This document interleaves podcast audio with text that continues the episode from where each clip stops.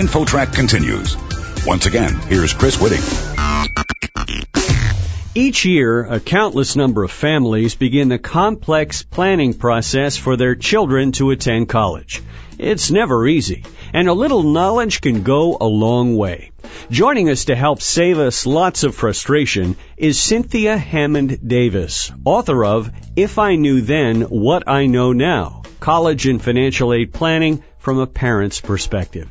Cynthia, welcome to the show. Thank you so much for having me. Now, this book came out of your personal trial and error experience of sending your kids to college, right? Exactly. I had a lot of things that I did incorrectly, and then there were some things that I did correctly, but most of them I did incorrectly. now, one of the points you make in your book is that starting as early as possible is important. Give us an idea of the age at which you think a parent should start planning their child's college career. I would say college starts as early as one year old, especially financially planning for college. As you know, colleges are very expensive. Actually, kind of researching and see how much colleges cost now and think about how much they may cost in the future. Yeah, that's kind of a scary thought because I know those tuition rates keep going up. One of the forms that parents have to deal with is called the FAFSA form. Can you tell us a little bit about what that is and maybe why it's so worrisome to deal with? Yes, it's the free application for federal student aid. And the very important word to remember in the FAFSA form is it's the free application. There's a lot of websites out there that may charge a student or a parent after they filled out the form. Get off of that website, you're on the wrong website. But it is the FAFSA form. This form is used for billions of dollars that are available through the federal government. I always tell parents and students to make sure that you fill out the FAFSA form, even if you don't think you will qualify for the Pell Grant, because there's a lot of money at the colleges, especially private schools that have their own endowment funds, and they have their own income requirements, and students may be able to qualify for some of that financial aid. So it's very, very important to fill out the FAFSA form regardless of how much money you make. Now, I've heard about students who get very industrious and seek out all kinds of scholarships, and there's some kind of obscure ones out there. What do you think of that idea? I think that's a great idea. And the earlier you start with the websites out there, there's one that's called fastweb.com that's very good. There's another one, FinAid, F-I-N-A-I-D dot com. And they have scholarships probably available for students as early as elementary school. I do believe that students and parents too. I think it should be a team effort, if at all possible, should start researching these scholarships early. They may find scholarships where they may have to write an essay or not. Some that you may have to send a video in. Some of them are quite unique, but I would say research as early as possible. Now, one of the things, uh, getting away from the financial side of it, is the student's performance in school. And you mentioned SAT, ACT scores and having test prep classes. Tell us about that. Yes, yes, it's very important for students to have some type of prep before they take the actual SAT or ACT.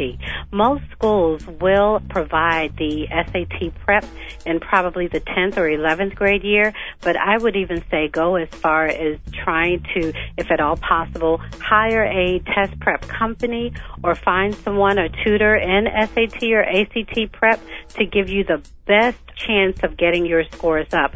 There are quite a few websites out there that are absolutely free. One is studentedge.com and it's absolutely free. They give you free quizzes of the SAT and the ACT. They also will give you free full length practice tests. So there's help available and some free and some that you may have to pay for.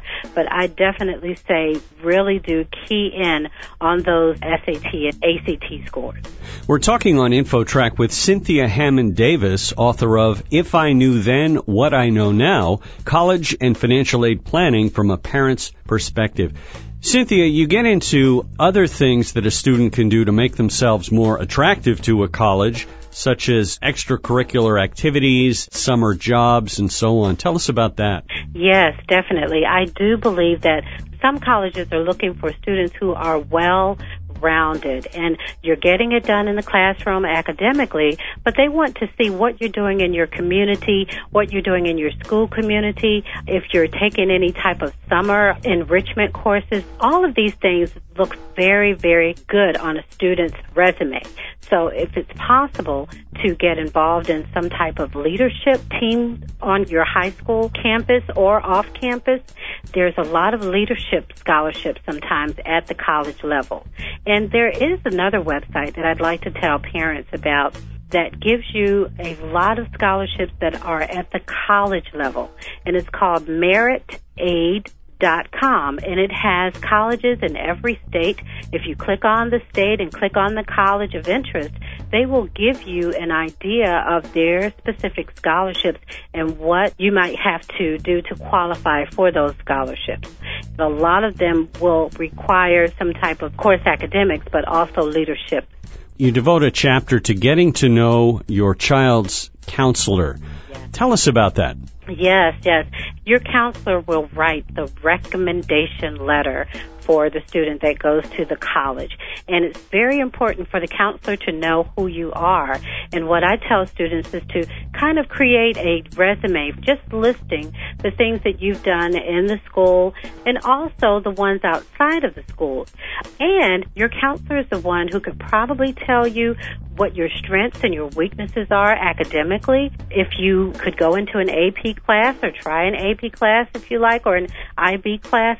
So it's very important to talk with your counselor early on and I would say have parents and students make this first meeting together to talk with those counselors. What do you think the biggest misperception is out there with parents who are getting on this road to get their kids to college? Number one, I think that parents wait entirely too late to think about college. Some of us start the college application process a little bit too late, like in your junior or your senior year. I would say students, you really do need to start looking at colleges early. Start looking at the financial aid. Start looking at scholarships earlier. I think that's the most important thing I would say to a parent. Also, some of the myths are, oh, there's so many scholarships out there. Well, that's true. There are scholarships that are available, but they're not as easy to come by as some people think. It's very competitive. There might be few scholarships and, and maybe a hundred or so people applying for only maybe 10 or 11. But I say your chances are really good if you get your application in early before the deadline, maybe two, three weeks, even a month before the deadline, would show an organization or a committee that's doing the actual scholarship that you're really interested in this particular scholarship and you may need the money. As you point out in your book, there are over 3,600 colleges and universities to choose from. And obviously, picking the right one is a challenge, and you may or may not get accepted. So that's a whole other thing to consider, right? Exactly, exactly. I always tell students try to choose maybe anywhere from four to eight colleges that you're thinking about. Some of your safe schools where you know you would probably get in, a target school where you're fitting right there. Your grades and Scores are right there at that target level of the school, and also a reach school that's above your reach, but you may get in because of your academics or athletics or something that's unique about you that may stand out for that specific school. But I think that college tours, college fairs, anything that you can get more information about the colleges would definitely help you in choosing those four to eight colleges that you might want to attend.